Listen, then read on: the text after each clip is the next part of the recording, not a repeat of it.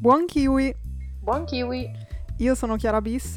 E io sono Chiara 1. Allora, spesso quando si guarda un film magari dici secondo me questo meriterebbe un Oscar, questo meritava qualche premio, questo attore doveva vincere.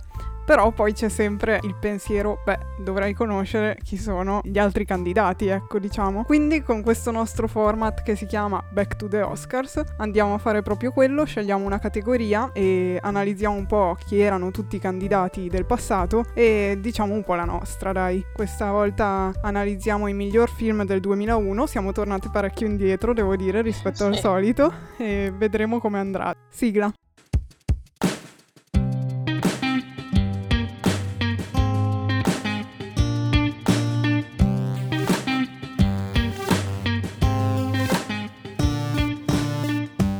Allora, partiamo da un'infarinatura generale che cosa c'era un po' in gioco quell'anno. Oh, yes. Uh-huh. Come miglior film i candidati erano Il Gladiatore, Chocolat, La Tigre e il Dragone, Erin Brockovich e Traffic però era anche l'anno di Billy Elliot, Before Night Falls, Dancer in the Dark, Le follie dell'imperatore non trascurabile, Requiem for a Dream e anche il Grinch, perché ci sta, questi magari si trovano anche candidati in alcune categorie minori e niente, questo era un po' il contesto del, del 2001. Vabbè, ovviamente nella categoria miglior film ha vinto il Gladiatore, inutile nasconderlo ovviamente. perché è andata così. esatto, inutile fare spannung. esatto. Boh, le altre categorie le diciamo subito, dobbiamo nominarle un po' o vediamo Ma poi sì, man facciamo... mano? Boh, una cosa generale. Come miglior regia vinse Traffic di Soderbergh, poi ci fu Russell Crowe con Il Gladiatore, miglior attore protagonista, attrice invece Giulia Roberts in Erin Brockovich, questi ne parleremo un pochino meglio tra poco, Benicio del Toro in Traffic, quindi tutti questi vincitori devo dire che erano anche compresi nel miglior film, quindi sì. abbastanza coerente, ecco. Miglior colonna sonora, anche qua potremo parlarne magari dopo, vinse La Tigre e il Dragone e non Hans Zimmer nel Gladiatore, non Chocolat. Vabbè, c'era anche Ennio Morricone tra l'altro. Già. Eppure, vabbè, ok. E niente, queste forse sono quelle che mm, citerei di più se tu vuoi aggiungere sì. altro. No, no, per me va bene, possiamo addentrarci un po' di più nello specifico. Ok, dai, scegli tu da che film vuoi partire. Allora, da che film partiamo? Vabbè, noi comunque abbiamo visto tutti quelli miglior film e miglior regia. Esatto. abbiamo aggiunto qualcuno, quindi un po' È vero, nomino ancora Castaway che me lo ero Brava. dimenticata, però c'era anche quello. allora, mh, da chi partiamo? Dai, partiamo col vincitore, il gladiatore, Ok, giusto vai. per vincere facile. Allora, vabbè, il gladiatore diretto da Ridley Scott, Russell Crowe come attore principale, poi abbiamo Joaquin Phoenix come antagonista Mhm. nei panni di Comodo e il gladiatore vinse 5 premi Oscar, quindi miglior film, attore protagonista, costumi, sonoro e effetti visivi e appunto abbiamo Hans Zimmer alla colonna sonora. Questi sono i dati più importanti, mettiamola Sì. così. La trama la conosciamo un po' tutti, è la storia di un generale esiliato dopo la morte del suo Cesare che diciamo cerca vendetta e nel cercare vendetta finisce per diventare un gladiatore che appunto vuole vendicare la sua famiglia e i suoi cari proprio contro Comodo che è il nuovo il nuovo imperatore, il nuovo Cesare dell'antica Roma. Questa è la trama proprio in due soldi.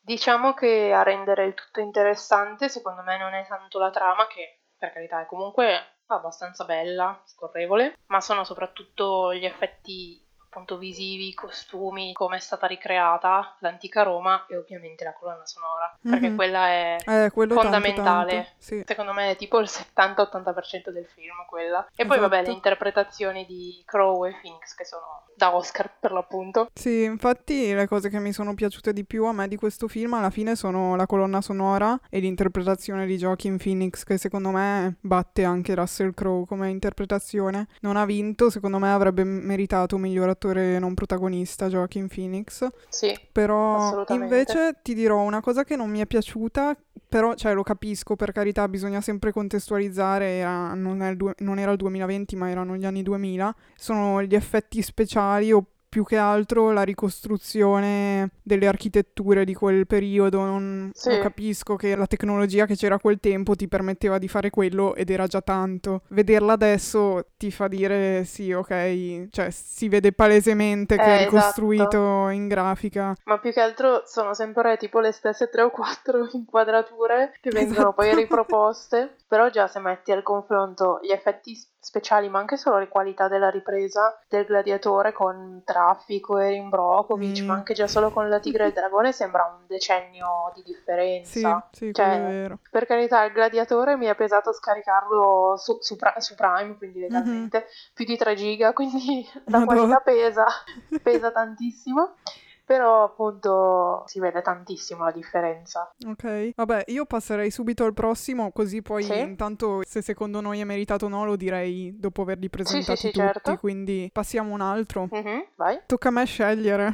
vai. Oddio, ce ne sono due che, vabbè, rimarranno lì alla fine. Sì, esatto, Allora. sappiamo benissimo quali. Io vado con Erin Brockovich, Ok. che è uno dei due film di Steven Soderbergh, candidato proprio come miglior eh, film tutti e due, con Julia Roberts, e praticamente lei è l'attrice principale che porta un po' Sì. avanti tutto il film. Ambientato a Los Angeles, praticamente racconta di questa giovane donna dai sui 30 anni, Sì. che ha già due divorzi alle spalle, madre di tre figli, che insomma in qualche modo deve provvedere alla sua famiglia, però sappiamo com'è il mondo, non è facile entrare nel mondo del lavoro, soprattutto se hai già tre Ahimè. figli, non hai nessun titolo, nessuno che ti possa aiutare e quindi lei cerca un po' di sopravvivere e entra poi in uno studio legale in cui collegato ad altre pratiche che erano già aperte, scopre che praticamente un'azienda di gas ed elettricità ha contaminato le falde acquifere di un paesino e che quindi tutti i suoi abitanti sono più soggetti a tumori e altre malattie proprio perché si bevono e vivono e si lavano con eh, acqua contaminata. Quindi Praticamente Dark Waters 1.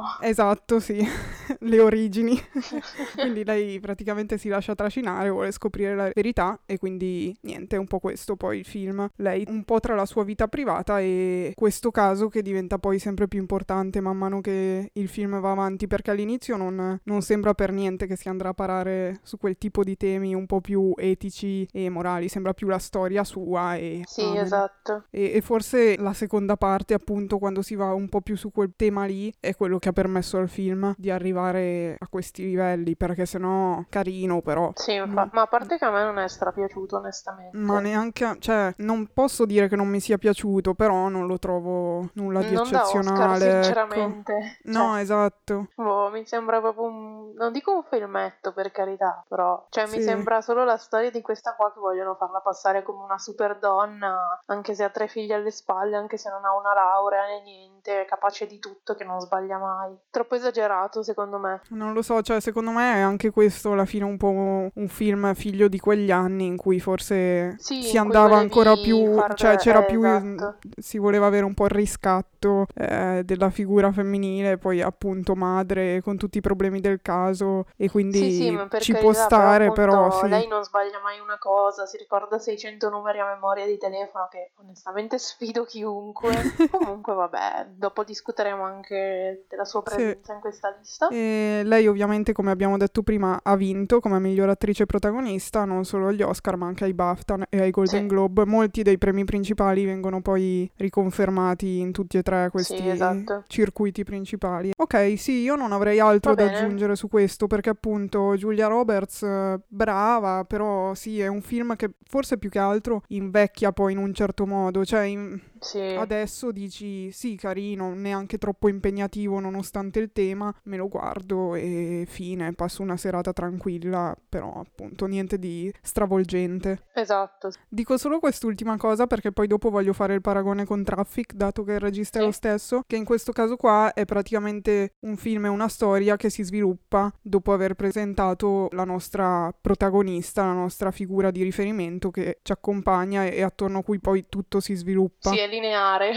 sì, esatto, perché poi dopo vedremo con Traffic che non sarà più così, quindi ci sta poi fare il confronto dopo. Comunque, ok, per me ora possiamo passare avanti. Vabbè, direi allora di parlare di Traffic a questo punto, mm-hmm. andiamo su Soderbergh. Allora, Traffic, film molto particolare. Decisamente. Che parla praticamente della droga, dello spaccio tra l'America e il Messico. In questo caso noi non abbiamo una trama lineare, come dicevamo prima, abbiamo tre storie che si svolgono in parallelo. Abbiamo le vicende di due poliziotti, penso della DIA, se non ricordo male, che diciamo che investigano proprio sul commercio e sullo spaccio di droga. Poi abbiamo invece dall'altro lato le vicende di una famiglia in cui il padre è un senatore, mi pare. Anche lui combatte la lotta alla droga non sapendo che in realtà la figlia fa uso di stupefacenti e droghe anche pesanti. E poi invece abbiamo le vicende di due poliziotti, in realtà messicani, quindi vediamo dall'interno, quindi proprio nel mm-hmm. Messico, che si districano un po' tra quelle che sono le lotte tra molte virgolette tra le bande anche loro devono decidere da che parte stare per sbarcare il lunario. Quindi abbiamo queste tre visioni differenti che ci vengono proposte. Non lo so come definirlo onestamente. Non lo cioè... so, as- asettico. esatto, cioè è so. tutto molto strano. Sì, poi in qualche modo in alcuni punti andranno anche a intrecciarsi, però sembra quasi voler essere più documentaristico in questo caso, secondo me. Appunto, rispetto a quello che dicevamo prima su Erin Brokovich, in questo caso invece sembra che Soderbergh abbia detto ok in questo film voglio parlare di droga, voglio rappresentare disagi che porta questa situazione e sembra un po' che sia tipo l'effetto che ha effettivamente sulla comunità, sui ragazzi così, il fatto proprio dello spaccio e poi invece quello dell'importazione, esportazione, il farlo passare e i vari gruppi rivali, sì. tutte queste cose qui. Però risulta davvero difficile secondo me da comprendere questo film, proprio da seguire. Non lo so, io ho faticato tanto e non mi ha lasciato niente, cioè dici no. ok, anche qua era il 2000, quindi magari nel 2000 poi oh, il film è sulla droga, non ne sta parlando nessuno, ma tutti sanno quali sono i problemi. Poteva magari essere più d'effetto, non lo so, però appunto appunto, io non lo so. Poi la scelta di questi colori forti per uh, distinguere le varie... Non ho capito neanche se le varie ambientazioni, perché non sono riuscita sì, a capire sì. se tutte... Eh, ma tutte, tutte le scene tipo in Messico sono gialle? Sì, tutte okay. le scene in Messico sono gialle e tutte quelle a casa del senatore, giudice, non mi ricordo, mm-hmm. sono sul blu. Non so se è una scelta tipo per definire ad esempio Washington il blu è freddo per, o per l'ambiente casalingo, non riesco a capirlo. Non... Cioè, non riesco a capire se c'è una correlazione tra il colore e i sentimenti, la freddezza. Cioè, non, non capisco questo, ecco. No. Poi vabbè, anche tutto il resto non, non, mi è piaciuto, cioè non mi ha dato niente di emotivo, niente di... Boh, c'è anche qua la moglie che rimane da sola dallo spacciatore che continua a difendere prenderlo, quindi esatto. spacciare droga, cioè io dico ma boh, non, non, capisco proprio. E dire che comunque gli interpreti non mi ricordo, li hai già nominati? No, abbiamo appunto, vabbè, il già citato Benicio del Toro, sì. che appunto ha vinto l'Oscar come personaggio non protagonista, poi abbiamo Michael Douglas, sì. poi abbiamo Catherine Zeta-Jones. Ma sì, insomma, cioè per capire che comunque non era neanche un film fatto così a caso dici No, no, cioè aveva tipo una trentina di interpreti, No, infatti. Assurda, ricordiamo anche che appunto ha poi vinto la miglior regia, ha vinto sì. l'attore non protagonista come già detto e ha vinto anche la sceneggiatura non originale e il montaggio. Sì, ha vinto 4 Oscar su 5 nomination. Il montaggio io capisco che sia stato complesso perché c'era tanto materiale da gestire, però per me è un grande volo, lo trovate sia su Prime Video che su Netflix, non lo consiglierei, vederlo adesso non, non ha più senso secondo me. No, cioè appunto a me non, non ha lasciato niente. Poi dal punto di vista tecnico non lo so, magari appunto ci sono state delle scelte che sono interessanti, lui spesso si spinge abbastanza, come dire, a testare metodi un po' più stravaganti e non convenzionali. In Erin Brokovic non l'aveva fatto, qua ha azzardato sicuramente di più, però non mi ha lasciato nulla, quindi boh. Se la vi. Sì, infatti, non tutti possono essere belli. esatto. Anzi, non tutti possono piacerci, forse è più azzeccato. Forse sì. Ok, quindi ne mancano due, tocca a me scegliere. ok, ora mi sento in difficoltà perché in realtà tutti e due, vabbè dai, vado su Chocolat che sicuramente saprei riassumerla un po' meglio la trama. Allora, Chocolat è diretto da Lass Hallström, che aveva anche diretto Buon compleanno Mr. Grape e Achico, tra l'altro, qualche anno dopo questo. Interpreti principali sicuramente Juliette Binoche, Judy Dench e Johnny Depp. Ha avuto un buon successo con il pubblico e praticamente racconta di questo paesino della Francia negli anni 60 circa, se non sbaglio, in cui appunto tutti vivono la loro vita tranquillamente, ligi al dovere, senza nessuna distrazione. Diciamo che l'attrazione principale della settimana è la messa della domenica. C'è questo conte che è tipo il sindaco, qualcosa del genere. Sì, sì, è il sindaco. Il, Guida il tutti. pastore, esatto, la guida della comunità. Scrive anche i sermoni della messa, quindi proprio fa tutto lui, deve seguire tutto e decidere tutto lui. E poi in questo paesino si trasferiscono appunto Juliette Binoche e la figlia, quindi questa donna con una figlia che apriranno una pasticceria. Una cioccolateria. Dai, diciamo così, visto il titolo. E diciamo che cercheranno un po' di sovvertire, sconvolgere il paesino, Esatto, tutto fino all'arrivo di Willy Wonka. che darà la mazzata finale. Però sì, diciamo che è una visione in chiave più dolce e cioccolatosa di una situazione tra oppressori e oppressi e la voglia di Sì. libertà e di ribellione, dai, vediamola così, del, del diverso che arriva e alla fine riesce a sconvolgere l'equilibrio e crearne uno nuovo, migliore, con la morale finale e via. Se dai. vuoi aggiungere altro sulla trama, perché Chiara già questa era una di quelle che non ero in grado di raccontare, quindi fai pure. No, dai, ti è andata bene. Questo film ha raccolto qualche nomination, ma alla fine nessun premio né qua né negli altri circuiti, quindi gli è andata, tristezza. dai, benino, ma un po' di sfiga poi alla fine. E secondo me meritava la colonna sonora perché mi è piaciuta particolarmente. Diciamo che crea un po' un'atmosfera alla Amélie, sarà che siamo in Francia, eh, sarà che siamo, non lo so, in questa atmosfera che è realistica fino a un certo punto, ecco, in qualche modo un po' incantata. Quindi mi ha ricordato un po' quell'immaginario, c'è anche da dire che era in competizione contro Hans Zimmer, quindi in qualsiasi caso non avrei fatto Già. vincere questa e abbiamo già scoperto che alla fine non ha vinto neanche lui, quindi vabbè, pazienza. È andata male su tutti i fronti. Esatto. Per il resto dai, lascio te dire due parole se vuoi sul film. Ma allora, secondo me è carino per appunto passare la serata, cioè nel senso è Mhm. piacevole da vedere, c'è tanto cioccolato, quindi è molto bello. E ve lo consiglio con una cioccolata calda perché sennò Esatto. tutto il tempo a desiderarne una. Per il resto appunto è carino, non mi sentirei di dire molto di più, cioè affronta la tematica in modo carino, introduce un po' la cosa del sentimentale, però non l'approfondisce troppo, soprattutto Vero. tra i due protagonisti. E non capisco bene fin dove il cioccolato sia cioccolato e dove in realtà diventi altro, però boh, lascia spazio all'immaginazione. Esatto, qualche allusione. L'unica cosa che mi sento di aggiungere è che ho scoperto, e mi viene ancora da ridere, che la scrittrice del romanzo, perché in realtà il film è tratto da, da un romanzo Mhm. di Joanna Harris, che se la sono portata in giro per tipo il tour promozionale e le hanno fatto assaggiare talmente tanti cioccolatini, cose, che le è venuta la nausea e non ha più mangiato un cioccolatino per sì, un l'avevo anno. letto anch'io.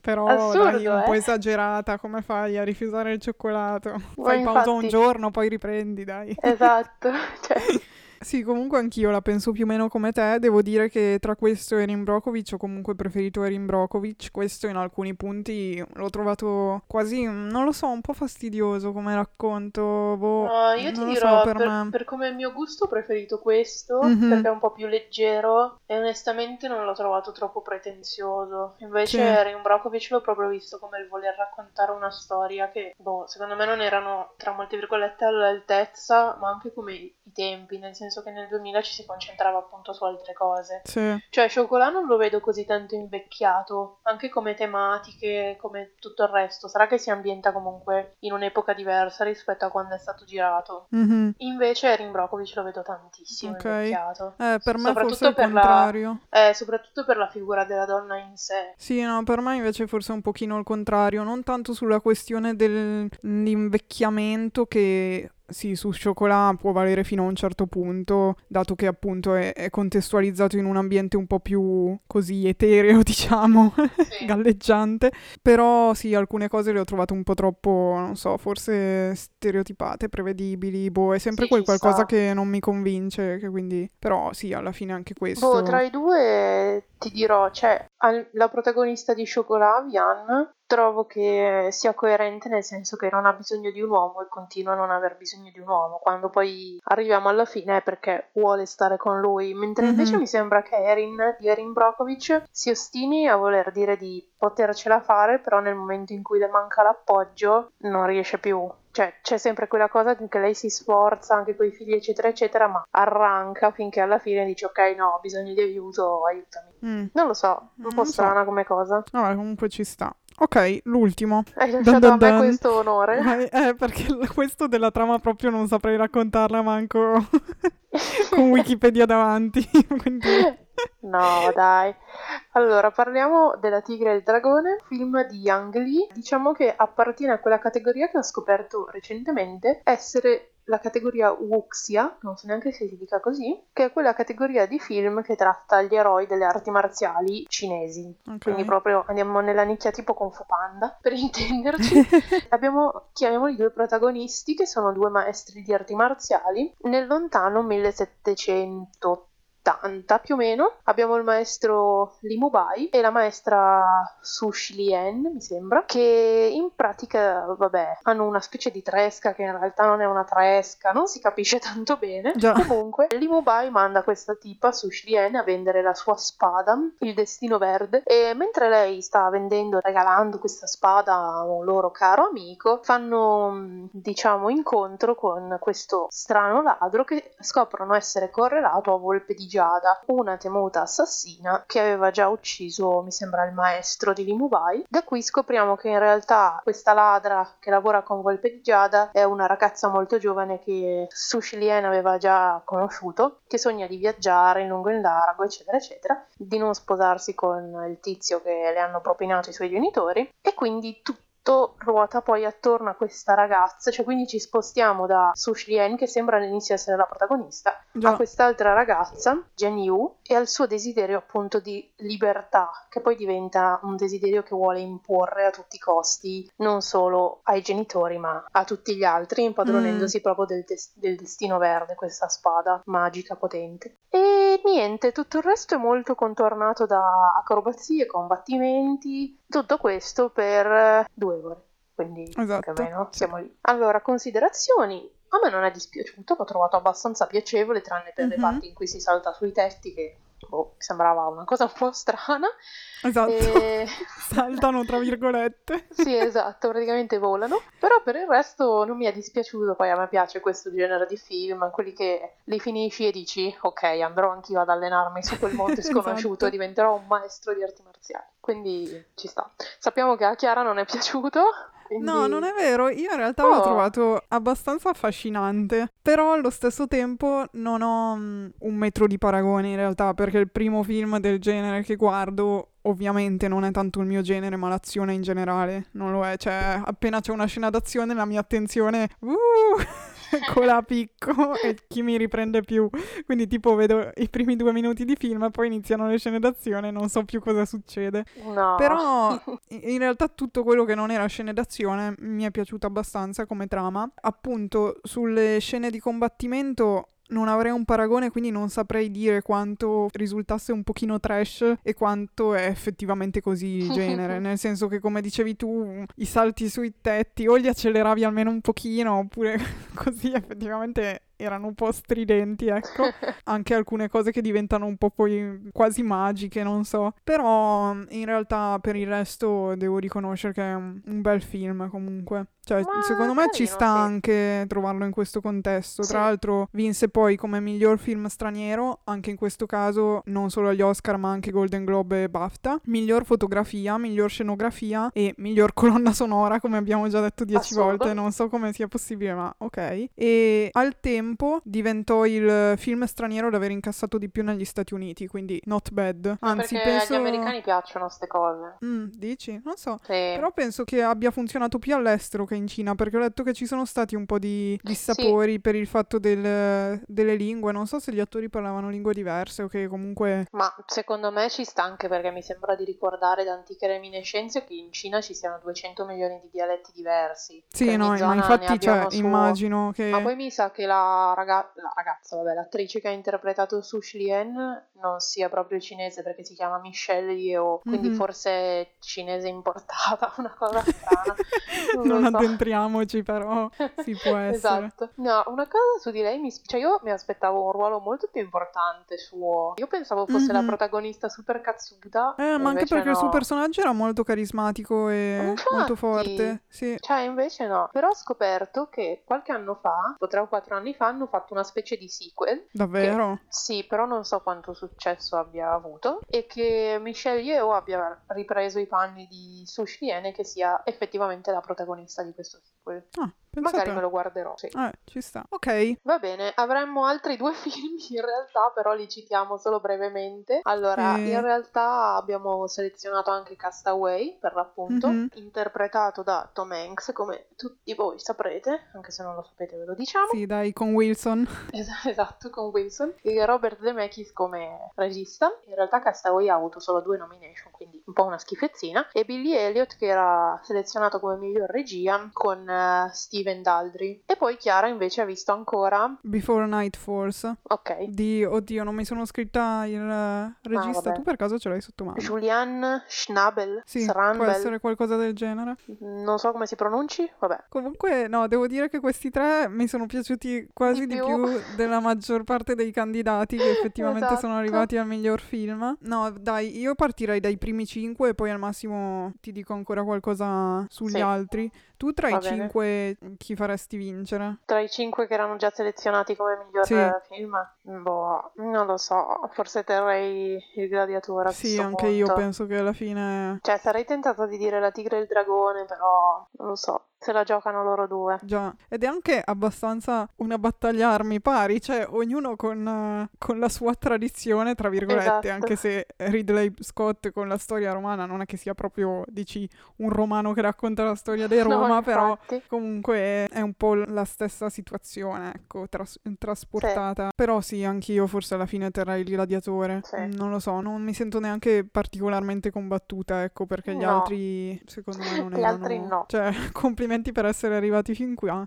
Però se fosse arrivato anche il Grinch potevamo parlarne, esatto. ecco. Però così niente di che. Ma già se lo avessero messo Castaway Elliot avrei tentennato. Esatto, sì, infatti. No, vabbè, dai, avrei scelto comunque il gladiatore perché tutt'altra roba, però avrei fatto forse un pochino più fatica. Il mio cuore avrebbe pianto un pochino di più. dai. Sì, infatti. No, io ti dirò che mi è piaciuto molto Before Night Force. Non so anche in quel caso se l'avrei fatto vincere, però ci sono delle interpretazioni veramente fantastiche. La storia anche interessante perché questo ve lo dico in breve perché penso che sia almeno conosciuto tra tutti. È la storia di un praticamente di un poeta e romanziere, scrittore, diciamo, cubano, vissuto più o meno negli anni 50, quindi nel periodo proprio della rivoluzione e praticamente lui è omosessuale, quindi diciamo che la prima parte della sua vita da quando è piccolo la passa a cercare un po' il suo posto nel mondo e poi la seconda parte più a scappare, ecco, perché poi iniziano a essere perseguitati, ecco, grazie. Quindi non è più un posto sicuro, diciamo, passerà anche un periodo in prigione, e, però no, veramente, veramente bello, raccontato bene, bravi attori, c'è Javier Bardem e poi c'è anche Johnny Depp in qualche comparsata Ah. così, fa tipo due personaggi, infatti sai che io non sono tanto brava con gli attori, Sì. no? Più che altro se ce ne sono tanti simili in un film non li riconosco, quindi ogni tanto ne capitava qualcuno e pensavo questo assomiglia a Johnny Depp, però mi sembra strano che sia in un film del genere, poi alla fine ho letto, ho detto ok. Billy Elliot invece forse l'avrei fatto vincere come miglior regia, perché la mia repulsione per Traffic è così forte che Già. forse avrei premiato Billy Elliot, anche perché è interessante, poi la storia anche lì è sempre carina, Molto. narrata bene. Me la ricordavo molto più cattiva da un certo punto di Ma ti vista. ricordi che l'abbiamo visto alle medie? Ma sì, ma infatti mi ricordavo che l'avevo Eh, già Una qualche visto. reminiscenza Sì, strana. però me lo ricordavo un po' diverso. Sì, Carino, vero. sì. No, tra l'altro ho scoperto che l'ultima sequenza dove c'è il balletto balletto Sì? è un balletto che esiste veramente ed è un adattamento del Lago dei Cigni fatto da Matthew Byrne Mhm. dove in pratica ha messo invece dei cigni e della principessa ha messo il principe e tutti i cigni maschi Ah, come protesta contro l'omofobia. ah, Cioè, quindi è un balletto che esiste davvero. Se tu vai a cercarlo su YouTube c'è. Quindi mi è piaciuta anche questa, questa forte. cosa qua, tra Non lo l'altro. sapevo. Sì. Ho notato mentre ne parlavamo che questo è stato un anno particolarmente importante per l'emancipazione della forza femminile e Sì. contro l'omofobia, tra l'altro. Però, cioè, alla fine ce la fanno un po' tutti gli anni. Non abbiamo ancora trovato un anno in cui veramente per non ci fossero. 2000, cioè vent'anni fa. Sì, quello è vero che più va indietro e più è difficile. Però Eh, c'è sempre un po' questa cosa agli Oscar che da un certo punto di vista non arrivano quasi mai a vincere. Però in realtà i film che trattano queste tematiche quasi sempre riescono ad arrivare almeno ecco ad essere notati. Poi soprattutto se c'è una produzione americana dietro perché Già. per il resto ecco è già più difficile. No, vabbè, hanno, Però hanno sì, sicuramente. I, i primi, cioè gli unici due che non hanno nessuna di queste tematiche, infatti.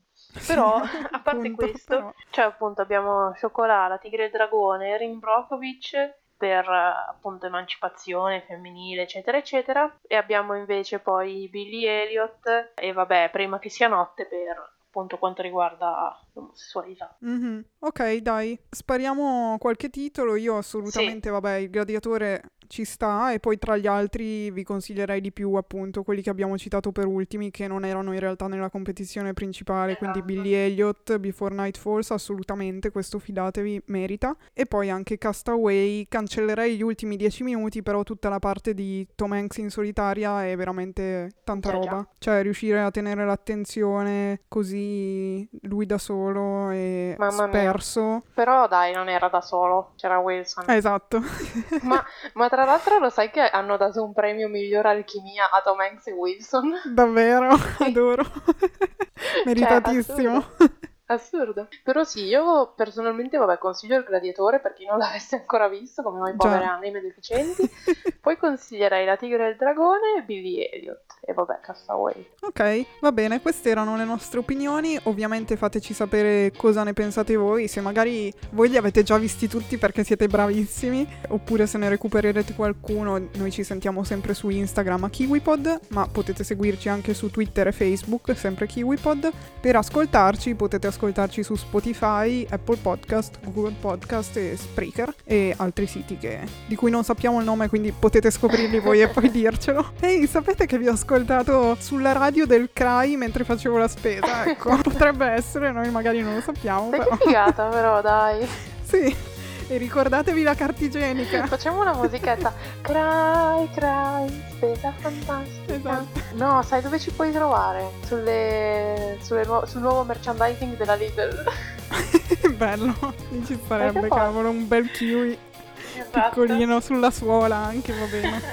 Vabbè dai, basta sbagliare. Vi ringraziamo per essere arrivati fin qui e buonanotte, buongiorno e arrivederci. Ciao ciao!